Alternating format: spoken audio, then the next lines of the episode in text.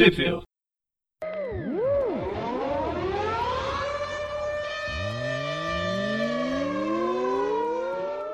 Bem-vindos a mais um Tripville. Eu sou o Presto.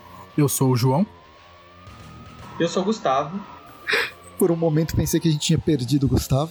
Ah, eu abrir aqui o Wikipedia do Spider-Man. Erro de continuidade, eu fiquei meio que. E com essa abertura, vocês sabem que a gente vai falar sobre o Rei das Trevas mais uma vez. Vamos mergulhar nos tains irrelevantes da saga, porque sim, né?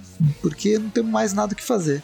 E nossa, que desespero. Mas vamos falar do simbionte Spider-Man, Rei das Trevas. É basicamente a terceira minissérie do simbionte Spider-Man. E vamos falar do Venom. Do, do Venom. Vamos falar do Namor. É, a, Que- nossa, a nossa saga do, do Rei das Trevas tá como se fosse uma série de 20 episódios que podia ter 8, que a gente tá falando sobre coisa que não precisa. Pois é, e ainda tem mais um. A última, eu prometo que vai ser legal. A gente vai fechar a saga bem com Venom 200 e o, a última edição lá que lançada aqui no Brasil que vai encerrar, encerrar a saga. Mas enquanto isso tem um monte de tain. Não sei se a gente vai falar de todos agora, mas enfim.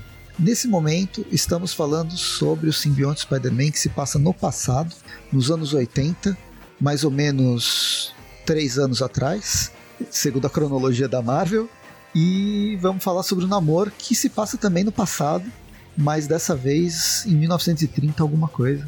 Quando o Namor era apenas um peixinho. é isso. né? Bem, vamos lá, vamos ter que começar. Vamos começar com uma coisa bizarra que é Simbionte Spider-Man. A princípio, essa série Simbionte do Simbionte é a história do que acontecia enquanto o Peter estava dormindo dentro da roupa e ele não sabia que a roupa dele era um ser vivo. Essa era a premissa que eu imaginava que acontecia, então era as, o simbionte tinha as suas, as suas aventuras, né? o Clintar tinha as suas aventuras que eram irrelevantes, que ninguém não, ia ter marca nenhuma. Mas nessa edição específica, o Clintar ele não, ele não dorme, ele não acorda, na verdade. Quem é o protagonista é o Peter. E aí a gente tem uma, aquelas explicações mais zoadas possíveis para que tudo que aconteceu ninguém lembre. Bem, o roteiro do Cara, a última minissérie que a gente analisou, aquela das realidades, a explicação foi realmente: o Peter ele ficou dormindo a história toda. Então, sim. E eu tô achando aquela explicação menos pior do que essa de agora. Mas a gente vai falar roteiro do Peter David, desenhos do Greg Land. Os desenhos são legais, arte. Eu gosto do roteirista. Isso que me- eu gosto dos dois roteiristas que a gente vai falar hoje. Eu vou ficar chorando a cada pá- página até para dar uma hora, senão a gente não tem o que falar e não vai dar tempo do, do podcast. Mas Hoje a gente vai descobrir que esses roteiristas, os roteiristas que a gente gosta, por mais que a gente goste deles, eles ainda, eles ainda cometem erros. É, os gritantes. O Jay Leister faz a arte final e o Frank da Mata faz a- as cores. E a gente já começa em Ravencroft com o Alistair Smite vendo o pai dele que tinha morrido, mas na verdade ele tá vivo, mas na verdade é uma assombração que tá dentro da cabeça dele e é um grande ser que a gente vai descobrir um talvez um simbionte. É, não, mas a gente, a gente é, adianta, vai.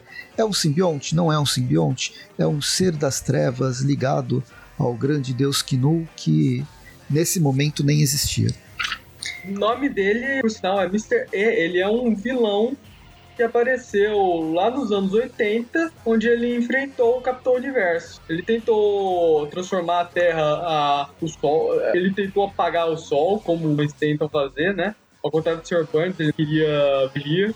Só que ele foi derrotado e nessa história a gente descobre que ele não morreu. Ele é um daqueles. Ele é basicamente um daqueles vírus que só aparecem E foi até o Peter David cavar a latrina da Marvel. Agora você me surpreendeu. Existe um. Esse cara existia. Existe um Mysterio na Marvel. Porque eu existe o Mysterio da DC. Não sei se você, se você lembra, mas é um. É um mago, é um, é um mago cego que uma das histórias mais marcantes dele, embora ele tenha aparecido antes, é na revista do. que, que apresenta lá livros da magia.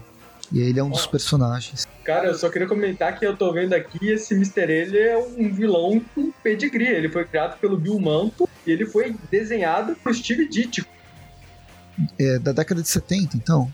80, ó, é o ano de 80, é agosto de 80 que ele apareceu.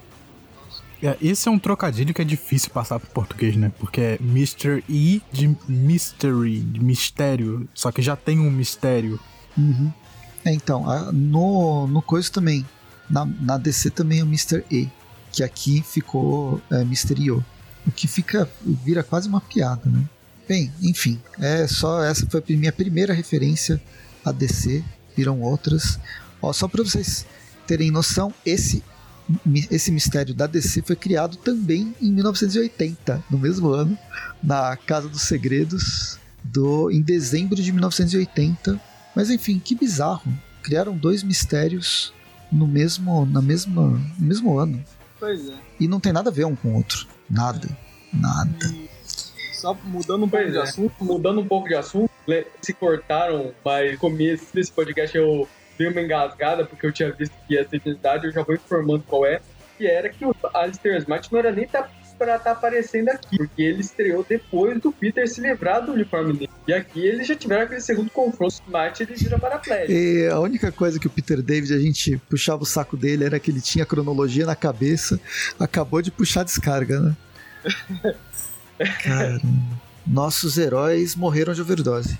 E aí, o que Ah, a gente velho. tem, bem, virando a página, a gente vê o Vigia também, todo caquético, olhando pra terra, sendo abduzido por uma, um disco voador. É, o Vigia tá, no, tá no, no, no monólogo do pensamento dele. Ah, eu sou o Vigia, sou de uma raça e blá blá blá blá blá. blá. Enquanto ele tá pensando isso tudo, ele tá sendo abduzi- abduzido. Aí ele, Não, é, Isso será interessante. Não, então, esse ainda tá vivo, né? A gente tá nos anos 80 aqui. Ah, que ele não tinha morrido, não tinha perdido o olho. Ah, não, ainda. ele já reviveu. Não, quando? Agora. É, ele reviveu no Empire. Que a gente vai comentar mais pra frente. Eu nem lembro. Eu li as revistas do Empire, mas eu acho que não lembro de ter visto nenhuma revista com ele. Bem, enfim, também é, É, aí, é aí a, gente, é, a gente vê o Vigia sendo abduzido e a gente vai pra Nova York e vê um menino sendo atropelado. É, é, é aquele menino do jogo de Playstation que perdeu o balão. É sério isso? Tem um- uma, uma missão dessa no, no PlayStation? Cara, é, é clássico isso, missão em que você tem que pegar o balão do Assim, então, então é uma referência, não pode ser, né? Meu, Aí o garoto não é atropelado, obviamente, que é a história do Homem-Aranha. O Homem-Aranha salva o garoto, prende ele no poste. ah, se fosse eu mestrando, eu ia dar um, eu ia dar um desafio e ia, ia ter falha crítica. E além do, além do garoto ser atropelado, ia ocorrer um puta de um congestionamento aqui, ia explodir carro. Não, eu, eu pensava que ia acontecer tipo um Izekai, só que em vez de conseguir salvar o menino de ser atropelado, o cara ia ser atropelado junto. Bem, enfim, o garoto é salvo, o Peter fica feliz.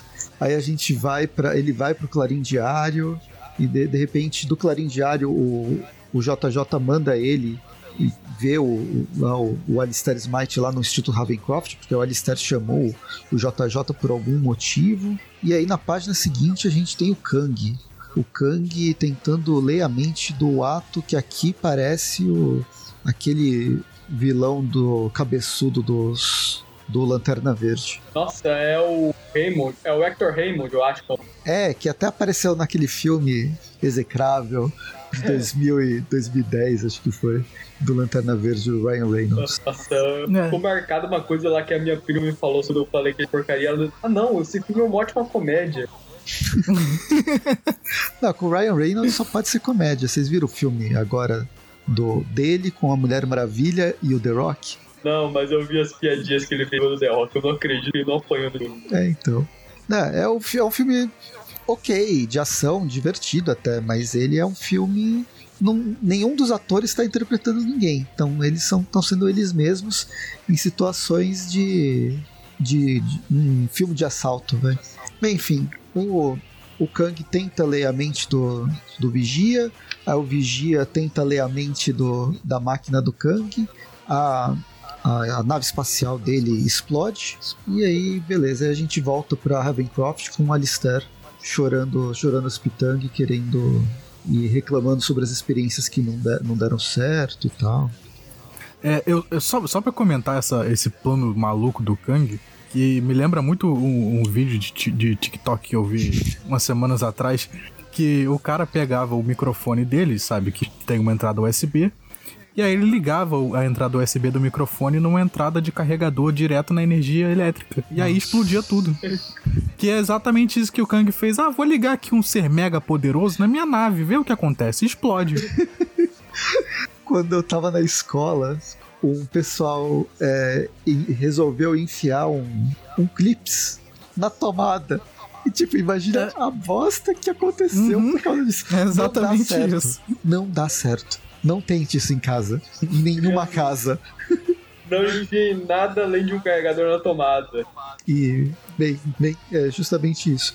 A gente vai pra Lister Smite lá na, em Ravencroft, vem algum gás estranho, não foi o Alistair que peidou, mas a doutora está, está tossindo e tal. E a gente, do lado de fora do Ravencroft, o Peter tá sentindo que tá acontecendo alguma coisa estranha, né? Tá vindo aquela coceira na cabeça e de repente um.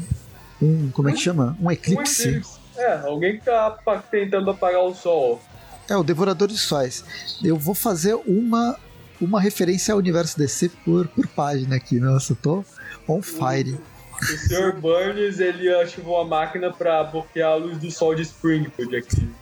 Pois é. Não, isso aí é, isso aí é Dark Souls, tá acabando a era do, do, do fogo e tá começando a era da sombra. E agora vocês viram cada um com o seu, no seu quadrado fazendo referências pra melhorar essa história. Bem, a gente vai pra Ravencroft. Dentro de Ravencroft, aquele o mistério que não é o mistério do aquário, ele tá possuindo várias pessoas como se fossem simbiontes, mas antes de ter a aranha no peito. E aí o Peter, bem, tem a luta do Peter contra esse simbionte. Aham. Um deles, inclusive, é o Ned Leeds. Só pra afirmar, o Peter foi pro Harry Potter com o Ned Leeds e agora ele vai ter que enfrentar o Ned pra variar. Ned tem sempre essa coisa de acabar dando Bem, aí eles começam, começam a se bater. É engraçado que o, o mistério aqui ele abraça o simbionte, né? O Homem-Aranha. Oh, meu irmão, meu irmão camarada, quanto tempo a gente não se vê.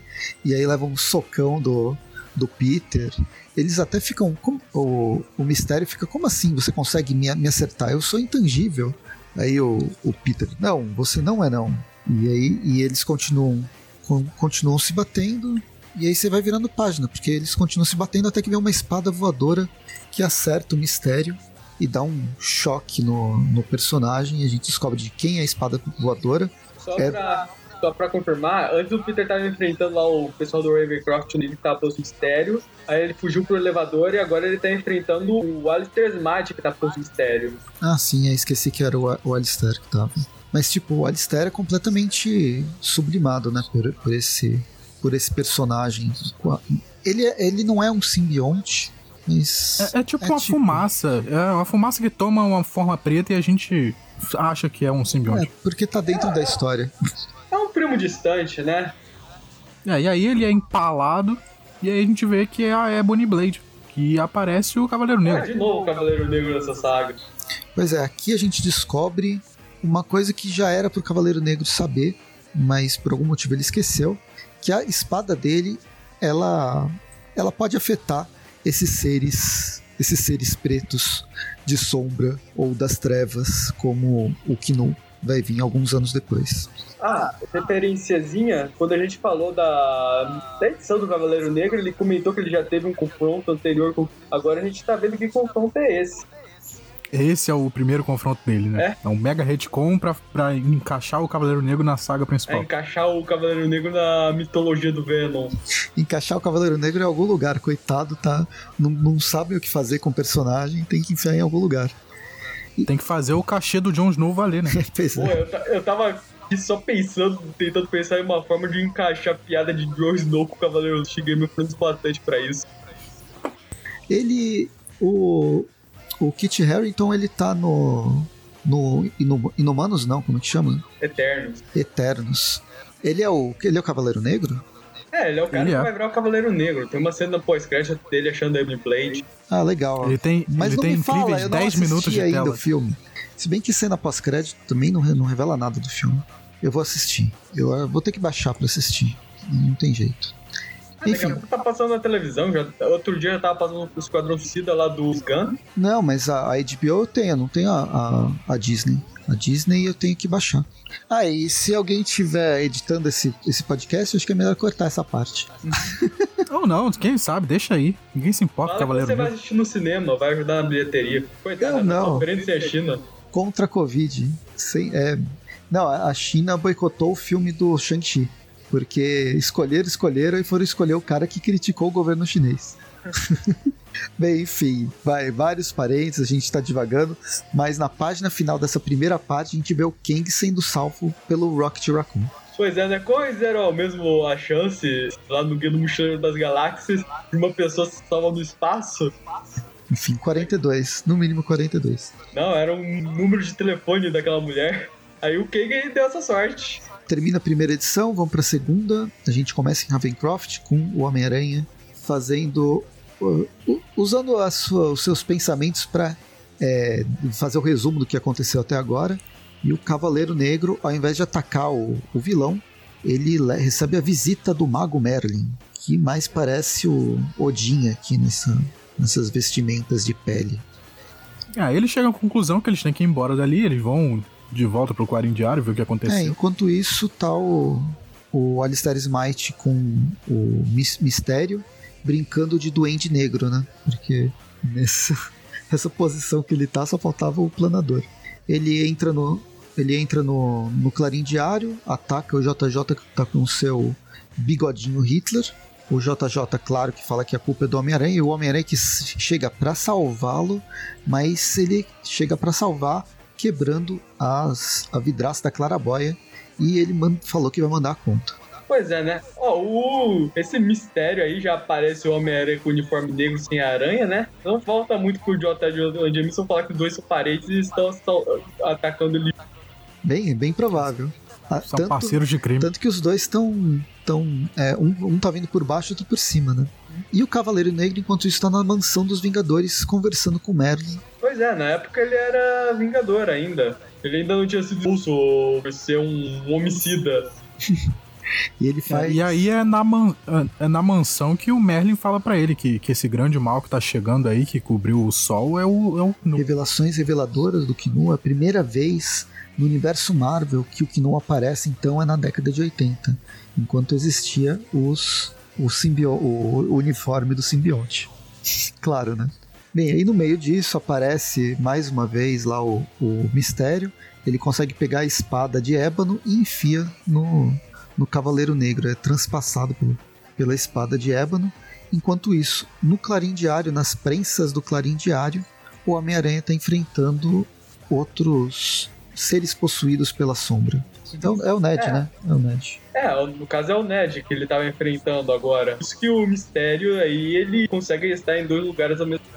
E aí o, o, o Mistério ele faz uma grande sacanagem, joga o Ned Leeds na prensa do, do jornal e depois sai do corpo dele pro Ned ser O esmagado. Homem-Aranha salva, só que o mistério fugiu. Isso aí. E aí a gente corta de novo lá pra mansão dos Vingadores pra, pra gente ver o Cavaleiro Negro morrer. Só que aí quem aparece pra salvar ele é o O Kang. Rocket Raccoon. Exatamente. Por algum motivo eles resolveram salvar o Cavaleiro Negro. Infelizmente, na cronologia, ele tem que sobreviver, então vamos ter que salvar ele. E aí termina essa parte 2. Beleza, vamos para a parte 3. E as coisas não vão ficar mais simples. Porque a terceira parte a gente começa com a chegada lá do. O Homem-Aranha chegando na mansão dos Vingadores. Na verdade, ele pegando uma carona com um daqueles jatos dos Vingadores. Os Queen Jets. E o Queen Jet está sendo pilotado pelo mistério, né? É, então, por que, que o Mistério precisa de uma nave espacial, uma, um Quinjet para sair por espaço, né? Achei que ele tinha poder suficiente. Mas enfim, Eu ele acho, pega acho o que ele não tem tanto poder assim. não. Ele pode bloquear o som, mas eu acho que ele não pode voar. Sobreviver no espaço. Ele pega o Quinjet e sai voando pro espaço. Aí o Homem-Aranha cai. E no que ele cai, né? A Dona Aranha subindo pela parede, ela caiu. E no que ele cai, ele cai dentro da nave do outro Quinjet, mas com o Kang é, falando oi, dando boas-vindas. É a, na- é a nave do Rocket. É, a nave do Rocket. Inclusive é ele que tá pilotando a. É a nave do Rocket, né? E aí tem uma briga gigante do, do Homem-Aranha com o Kang dentro da nave, porque um não suporta o outro. Ó, os pontos pro Homem-Aranha. Conseguiu encarar o Kang na porrada. O cara dá trabalho pros Vingadores. Não é pouca coisa, não. sozinho, hein? E bem, a gente tem o primeiro encontro do Homem-Aranha com o Guaxinim. Antes dele saber o que é um Guaxinim. Antes do Guaxinim saber o que é um Guaxinim. E aí a gente encontra o Cavaleiro Negro, ele tá num tubo de Bacta para fazer referência a outra coisa, para fazer referência a Star Wars. Uhum. E aí ele não tá sozinho, né? Tem um outro tubo do lado e quem tá no tubo do É lado, o mistério. Pelo menos deve ser um É, então. dos dele. uma das sombras. Enfim. E aí ele tá lá falando que você vai morrer, vocês todos vão se ferrar. E o Kang puxa a descarga e solta a sombra mistério pro sol. Nisso, quem aparece é a, a Capitã Marvel, que vai virar Quasar, né? É, não, ela não vira Quasar, ela vira Proton. Mas é o que importa é a Capitão Marvel que É, vale. tá, eu troquei a. Eu troquei a, a palavra física em si aqui. É, a Que, Mônica. era, que já foi líder dos Vingadores. Temos que dar uma moral pra ela, né? Ninguém mais dá moral pra coitado. Tem uma cena muito engraçada que ela tá acordando, aí ela vira, né? Tá to- totalmente tonta, ela vira e vê o Kang. Kang? Aí o Kang, lá vamos nós de novo, olhando pro alto, de saco cheio. E, bem, a, a luta é mais rápida. É, a gente já tem o balão de, de, de alguns minutos depois, então já deu tempo deles conversarem. E aí tá todo mundo ok na, na nave, indo lá pra sabe-se lá onde. É, eles vão pra. Eles estão vendo a forja que o Merlin. O Merlin fez a espada de ébano, que é feita de uma estrela. Então, pra destruir a espada, eles vão pra lugar nenhum. Aquela. Pode falar. É, lugar nenhum que foi onde essa espada foi forjada. E detalhe, foi onde a All Black, a espada lá do War, o carrasco dos também foi forjada. Que é a cabeça de um eterno Não, do Eterno não, é de um Celestial. celestial. Eu tô misturando todos os nomes.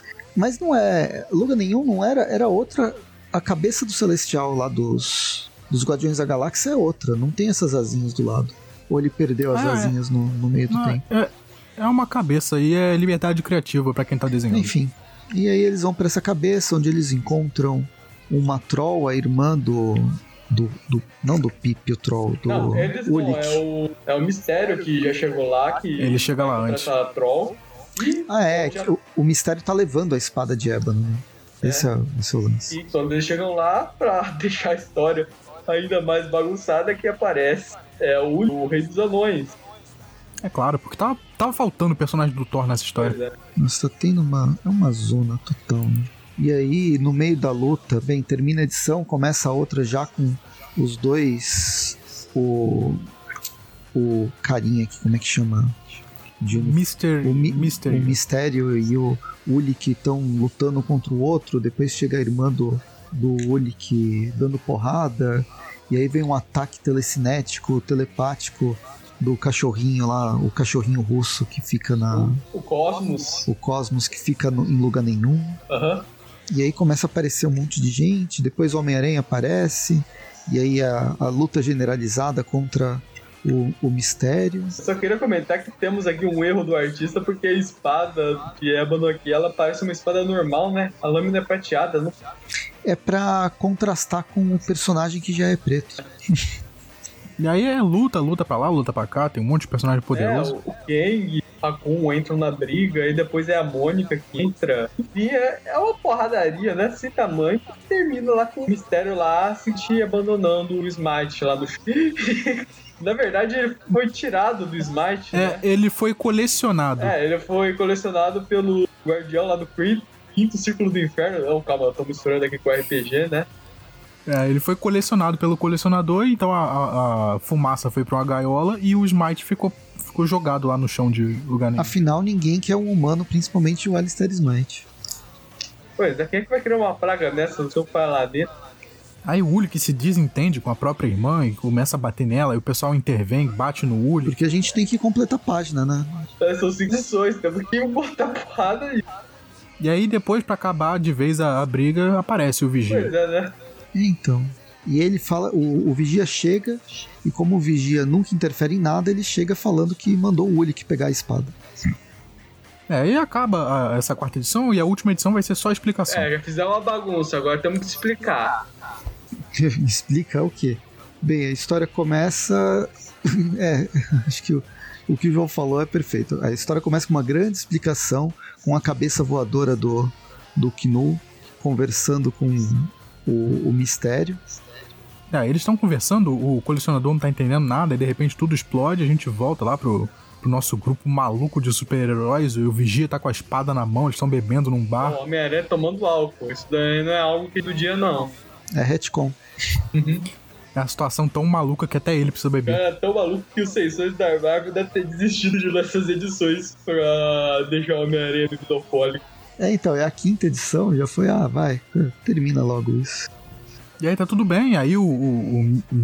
E invade onde eles estão bebendo com a espada, o Homem-Aranha continua bebendo, ele não tá acreditando que isso tá acontecendo. Nós também não. E aí tem mais uma sequência de luta, que é a mesma coisa da anterior, mas É, agora... é a mesma sequência de luta da, da, da edição passada.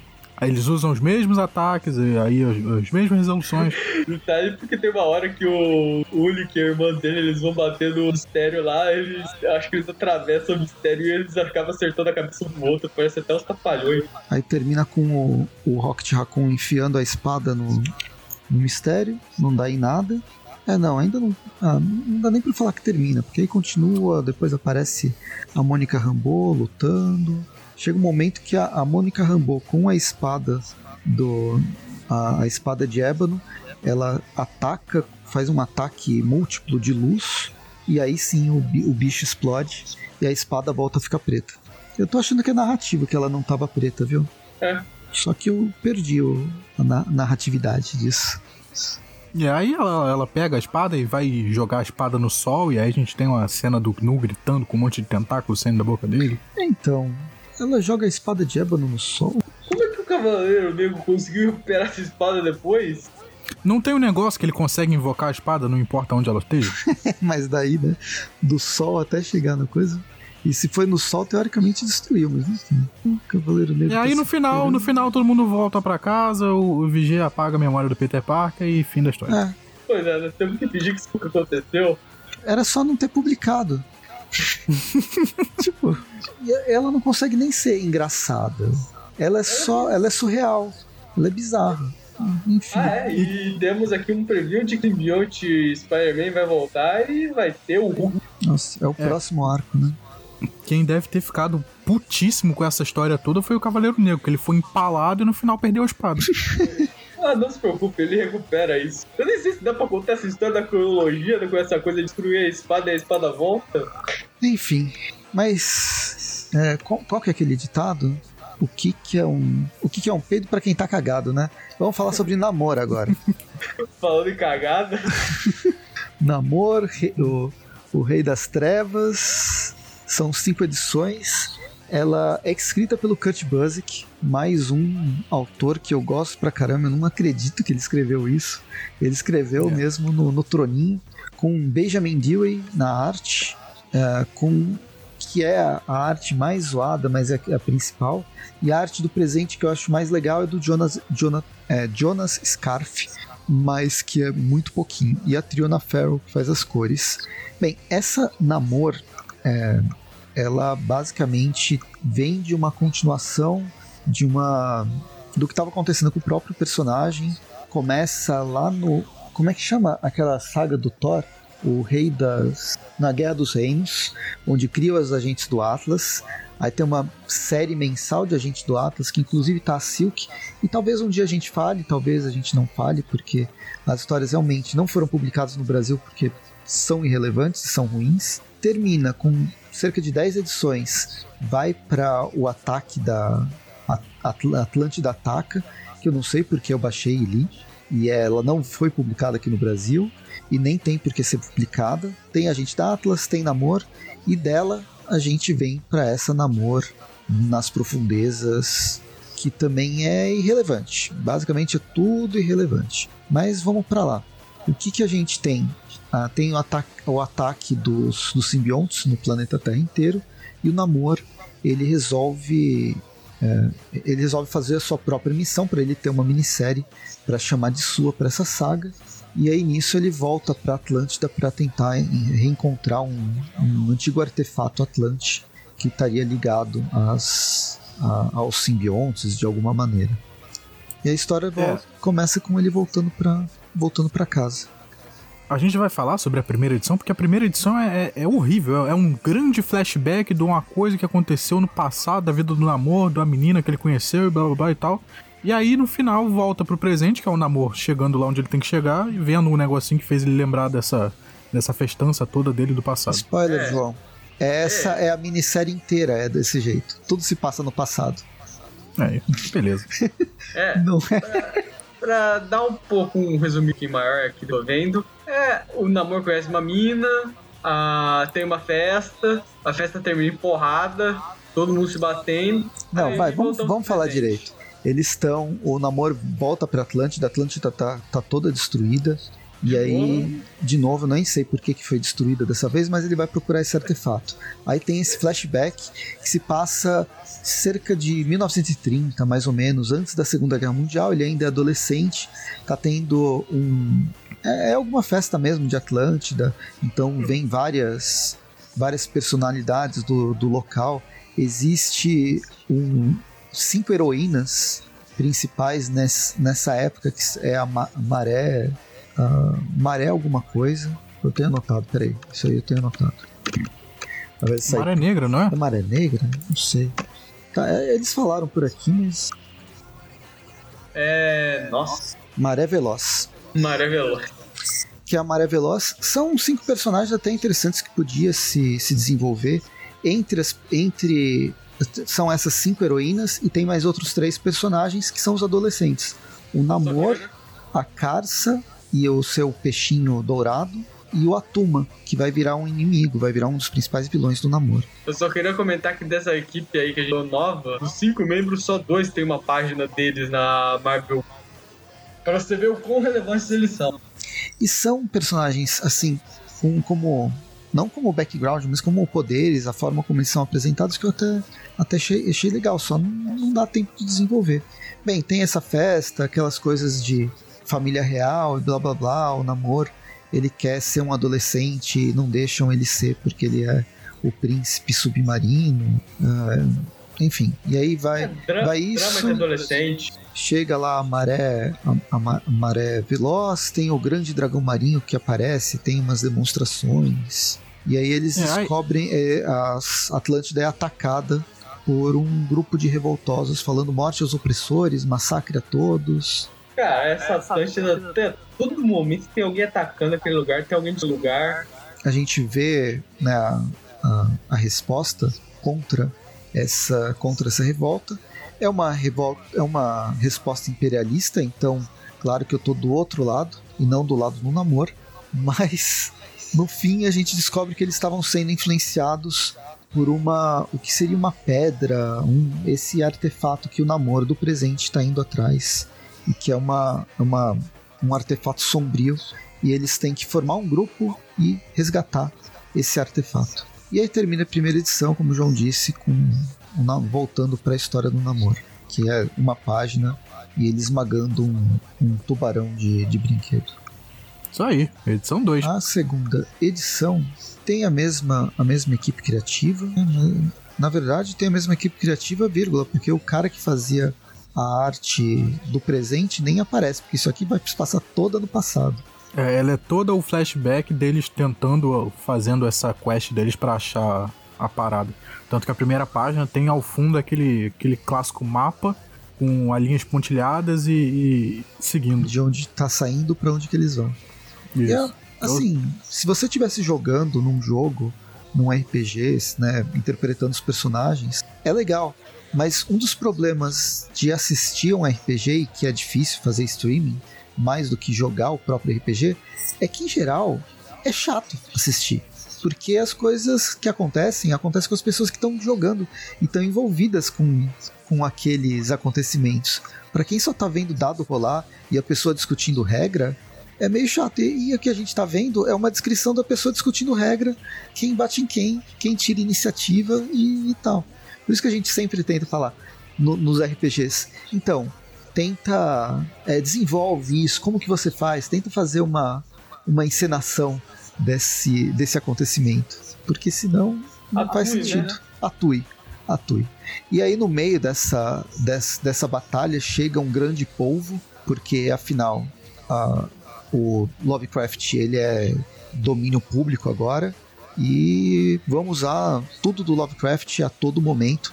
Tanto que é justamente quem ataca é, esses, esse pessoal, né, de onde quem está atacando a, ma- a Maré Veloz, mais para frente a gente vai, vai descobrir a origem dessa pedra, ela tem a ver com Rilé, a cidade perdida que fica debaixo d'água e que um dia ela vai voltar para a Terra quando os grandes antigos acordarem.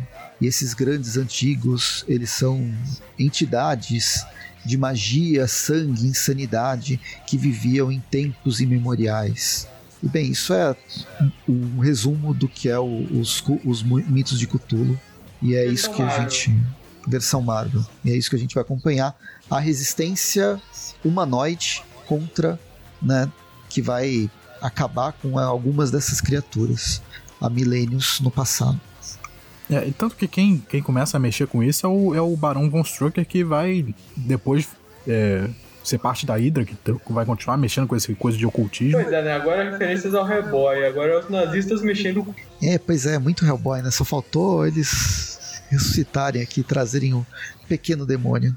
Acho que era outra, outro departamento. Eu tô vendo aqui na Marvel Wikipedia, tá o Barão Morda aí no meio da discussão. O cara é velho pra caralho.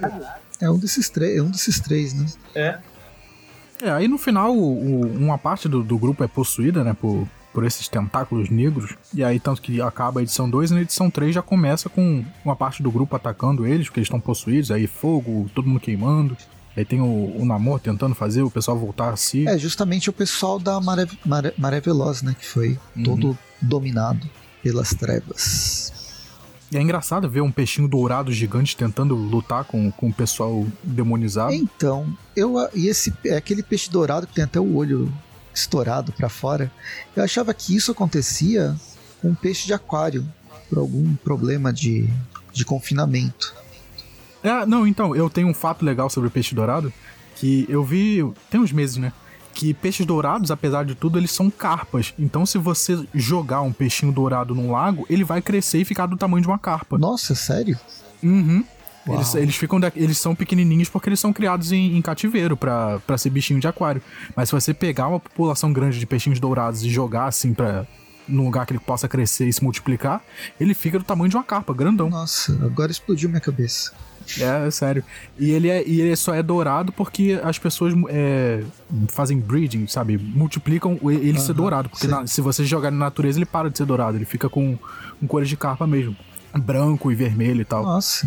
Puta, puta bichinho transgênico que a gente tem, então. É, é. Coitado. Dá dó dos peixes também. Enfim, não tenho peixes em casa. E aí. Coitados morrem tão rápido, não vale nem. Não, provavelmente deve afetar todo o ciclo de vida do, do bicho. Enfim. E não dá para passear com peixe. Como cachorro.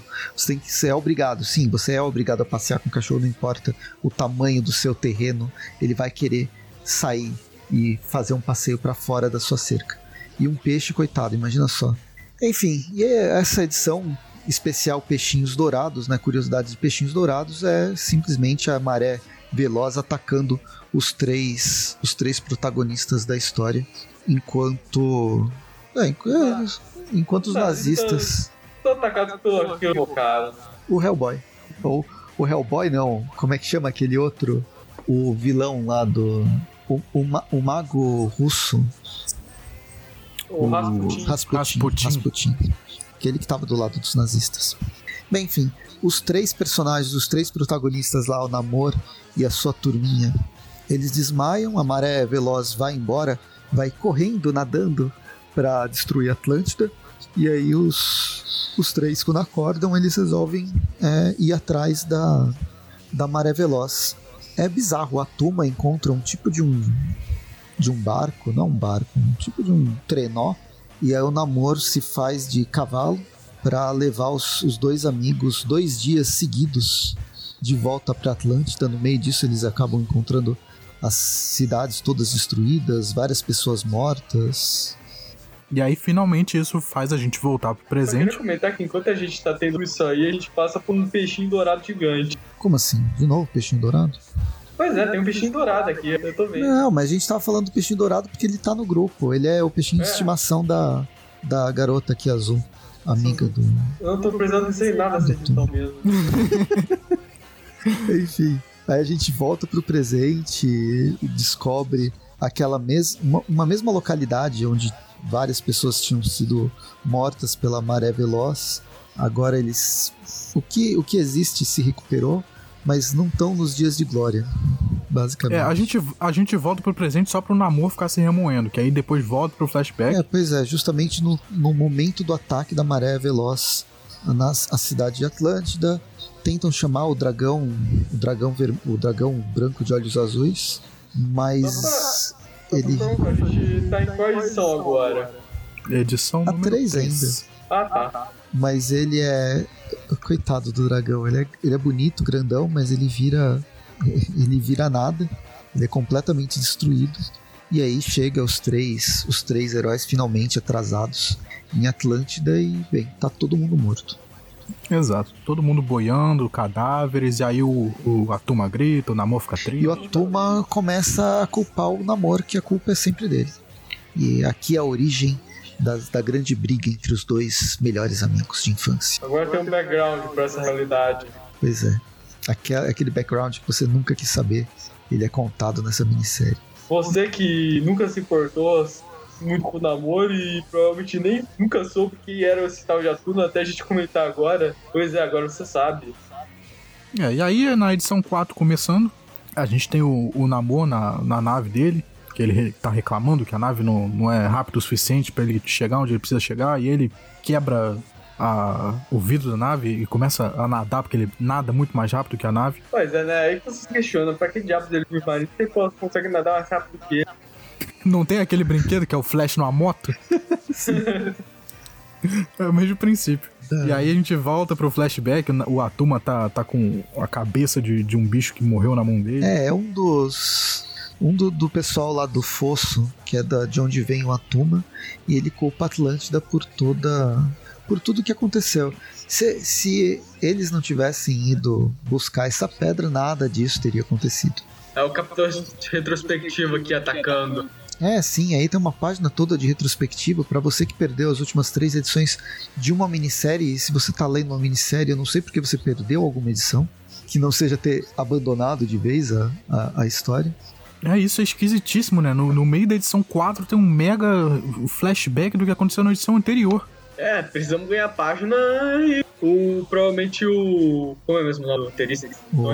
Esse aqui é o Busiek. Busiek. É, o, o deve ter pedido alguma dica lá pro Nick Spencer de como ganhar, ganhar páginas. É, o Nick Spencer é uma coisa infalível que ninguém nunca percebeu. É, bem, eu- os, os três brigam, né? O Atuma resolve é, tentar resolver as coisas do, do jeito que ele pode.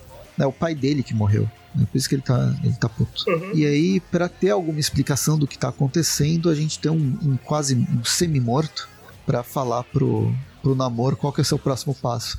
É aquele momento que os personagens lá no RPG estão numa situação em que. E agora? O que, que a gente faz? Não sei. É, mestre, e se eu rolar uma investigação? Eu consigo descobrir alguma coisa? Mas com o quê? O que, que você quer investigar? Não sei, eu quero descobrir o que, que tá acontecendo. Aí o mestre, é ok, vocês não vão descobrir nada, né? Tem um cara quase vivo lá no canto. Vai falar com ele. Não, aí você fala, ah, você não vai descobrir nada mesmo. Aí o cara joga o dado, dá 20, aí o Beth, putz, agora eu vou ter que fazer alguma coisa pra descobrir. Tem que fazer o NPC quase morto revelar a história toda. Nossa, ele fala pra caramba, porque ele fala durante duas páginas. O tempo que podia ter sido usado pros primeiros socorros dele foram usados pra explicar a trama. E aí, nesse meio tempo, o Atuma já se trocou e já resolveu se vingar. Não do namoro, mas do da maré, maré veloz e tudo, tudo que aconteceu. Ele já tá vestido a caráter, tá vestido como ele se veste com uma que sei lá, meio mórbido, que parece que o, a sua pós de ossos. É, os ossos do pai, por sinal. É. Bem, aí a gente volta pros, pras fazendas de Atlântida, As fazendas de alga. que elas estão sendo atacadas, né, pela, pela mar- maré, maré veloz. E basicamente é isso, né? Tá sendo atacada pela maré veloz, aí chega um monte de soldados, soldados lá do, do fosso de Atuma para tentar defender, defender seus súditos. Morre todo mundo. Nossa, Uma batalha sangrenta acontece. é uma carnificina. Até que chega o Namoro e o Atuma. E eu não sei o que, que eles vão fazer. Se todo mundo morre só de sentir o cheiro dessa fumaça. É, eles chegam, eles, eles acham que vão fazer alguma coisa, mas na verdade não fazem nada. E aí só chegam e o pessoal resolve ir embora. O pessoal do mal. É, aí na edição seguinte a gente tá já nessa outra cidade do, do Fosso, né, do, do Atuma, e me explica esse esse, é, esse ser subaquático humanoide estereótipo oriental com esses é, dois, como é que chama? Dois bigodes. É muito É, ele- estereótipo eles estão numa oriental. outra parte do, de- da cidade submersa, né? E aí parece que é tipo o Japão submerso. Que tem o imperador, eles estão sendo. estão esperando lá na sala do trono. E aí essa sala do trono é invadida por um, um bicho gigante. E aí a gente vê que esse bicho gigante é o peixinho dourado, só que ele foi. Mutado. sofreu uma mutação, é. Ele tá até E aí- melhor, né? Ele não tá com aquelas protuberâncias no olho. É. E aí acaba que ele vomita a- a- o artefato mágico esquecido que eles tinham que pegar no, no começo da história. É, que chama Pedra Jamais Esquecida. Que eles esqueceram. E vamos para a quinta edição. Ó, estamos terminando. Deixa eu só ver quanto tá o tempo. Olha, vamos conseguir completar uma hora. Viu? Nossa, aí a gente começa com um recordatório sobre. Ah, sobre a guerra aqui das. Como é que chama? Da, da, da Maré Veloz, tem o Namor. É, esse começo já é no, no, no presente, né? Porque é depois que o Namor chamou o, po- o povo dele pra, pra matar os, os simbiontes que, que, foram, que envolveram a Terra. Tanto que tem o povo dele, o, povo de Atlântica, do- com, com alguns heróis esquecíveis ao fundo. É, provavelmente são aqueles. Então, é a, é a Maré Veloz, né, esse pessoal? É, também tá. Pelo menos que eu tô reconhecendo aí, tem o treinador, tem o Badok. Então são os Thunderbolts que foram fazer aquela missão maluca e o Namor que invadiu com o povo de Pois é, Atlântica. eles, se- eles devem ter se perdido no caminho daqui, quando eles estavam de olhos e acabaram parando em Atlântida. É, no caminho pro Ravencroft eles encontraram o Namor e A ajudaram. Terra é um lugar pequeno, né? E aí a gente volta pro flashback, tá. Eles no, no lugar novo que eles estão, tá tudo sendo invadido, tá tudo sendo coberto de preto com tentáculo, tá o pessoal mutado atacando. Aí, só que agora que eles têm a pedra, eles vão, vão fazer o que eles tinham que fazer desde o começo. A menina pega a pedra, vai na direção do pessoal que tá mutado. Aí a pedra lança um raio maluco, eles acham que vai dar tudo certo, não dá. É, porque raio azul, verde, bem, tem suas variações, mas ele sempre indica o final de alguma coisa. Nossa, tem uma das personagens aqui da Maré, Maré Veloz, essa com roupa vermelha, que parece uma versão do, do John Jones lá, do, do Ajax. É, aí acaba que pra, pra resolver tudo, a menina que era a dona do peixinho dourado, ela acaba se sacrificando. Ela fica, ela sofre uma mutação também no final, só que aí ela consegue prender todos eles num, num cristal gigante e acaba a, a grande guerra que eles estavam. É, né? E depois, três, ela acorda três dias depois de boa, reverteu a, a condição que ela tava. É, ela voltou ao normal, mas o peixinho dourado dela continuou É, mutante. então. O cara fala que já não tem mais nada da escuridão nele, mas ele continua meio alterado fisicamente. Ou o desenhista esqueceu como que ele era no começo. Se não me engano, essa daí que a gente tá falando é a Lady Dorma, né? Isso. Uhum. Ela mesma. É, e aí o, o pessoal resolve fazer um grande buraco pra jogar o pessoal cristalizado lá no, no fundo do- de uma cratera. E aí a gente volta pro presente e o que o Namor tava procurando é esse pessoal cristalizado. Só que eles não estão mais lá. E acabou. Então, aqui no começo da revista, são elas, não são? Que estão atacando, estão junto com o Namor? Aqui na primeira, nas- na, na primeira página.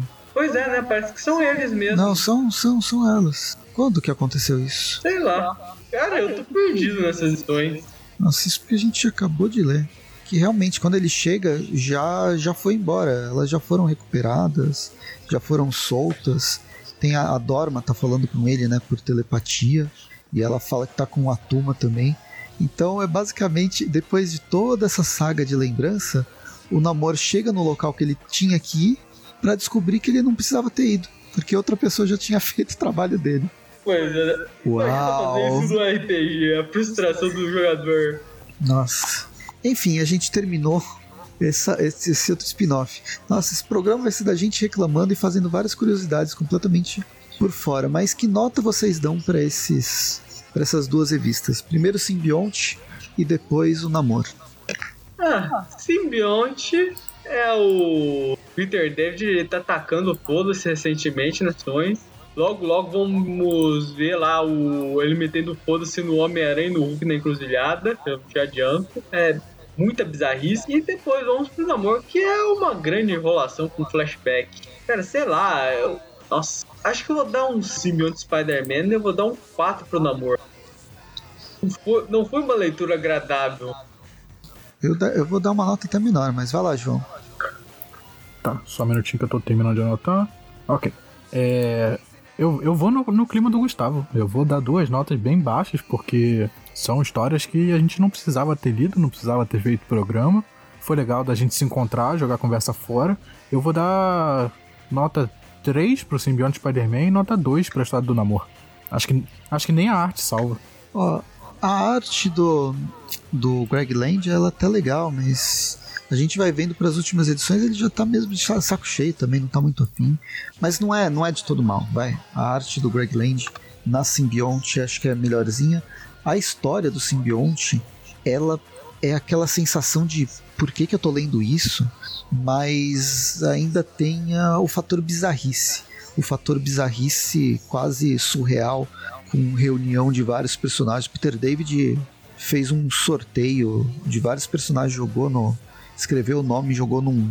Naque, naquela coisa de sortear bingo e foi tirando quem que ia aparecer em cada edição, porque não faz é, sentido a junção de tudo isso.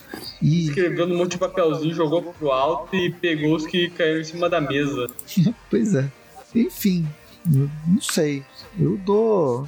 Vou dar quatro espadas de ébano, só porque aparece o, o, o Cavaleiro Negro e ele até vai embora, né? Até ele desaparece da, da história. A, a- a espada dele é mais importante que ele nessa revista. E pra segunda, do Namor, caramba, é, é incrível como esse namoro me traz uma des, desvonta- uma vontade de desver as coisas, de, de desler o que eu acabei de ler. Eu não gosto do personagem mesmo.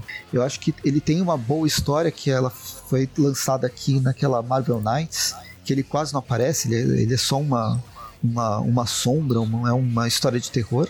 Essa é a melhor história que já fizeram do namoro. E pra mim, acho que foi a única, não sei. Sempre que eu lembro do namoro, eu vejo ele como um personagem chato. Os quadrinhos que ele aparece, ele é um, um personagem chato. Cara, o namoro ele só presta pra botar chifre no Senhor Fantástico e no Ciclope. É, então. E tipo, é, é bizarro como que de outra parte na DC eu gosto muito do Aquaman.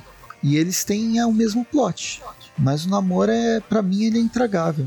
O, o namoro, é, o pedido de chamarem o Ciclope de Ciclope é porque o namoro curou o olho dele. Nossa. E eu vou dar. Pô, acho que eu vou acompanhar no 2. Duas bolhas pra ver se lá debaixo da água ele se afoga. Duas pedras inesquecíveis que foram esquecidas. E aí a gente fecha com que média? Qu- Quais são as duas médias? É, é, deixa eu fazer aqui. Tá. Pra Symbionte Spider-Man, a gente fica com a média de 4.3, que a gente pode jogar pra 4,5. E pra história do Namor, a gente fica com a média de 2,5. Nossa. Nossa. Esses- E a revista. foram- Não, não, e a revista vai estar com uma média de 3 no máximo. 3, entre 3 e 3,5. É horrível. Esses foram os nossos arquivos secretos do Rei Negro. pois é. Vamos, vamos finalizar aqui no, com a, a série principal e esquecer todos os, os spin-offs, então? É melhor, né? O que vier, eu sei que tem Gata Negra, vai ter alguma coisa, mas quando a gente fala sobre a Gata Negra, a gente fala sobre ela, vai ter na Mulher-Aranha, mas aí tem o encadernado da Mulher-Aranha, que também é, de- é- é independente. Provavelmente vai falar do, do Rei Negro, do Rei das Trevas em algum momento do Kinu, mas não vai ser exclusivo dele, como foi com o Miles Morales, que o Saladin Ahmed nem gosta do, dele escrevendo o, o, o Miles, mas ele aparece. Ele meio que ignora também o que aconteceu no, no Rei das Trevas, porque realmente não, não precisava. Enfim, a gente vai ficando por aqui. Espero que vocês tenham gostado. Siga a gente nas redes sociais. Tem o Twitter, o Instagram, o YouTube com o- principalmente os, os jogos lá de RPG. Tem o Facebook. Tem os- o grupo aqui, na, aqui no Discord. Eu falo aqui porque é onde a gente grava. É no Discord. E acho que é só isso. Tweep View toda sexta-feira, Tweepcast última sexta-feira do mês. E tem também o, o, Tweep, o Tweep View Classic todas as quartas. E a gente se vê no próximo episódio então. Falou! Boa noite. Tchau, tchau, gente. Boa noite.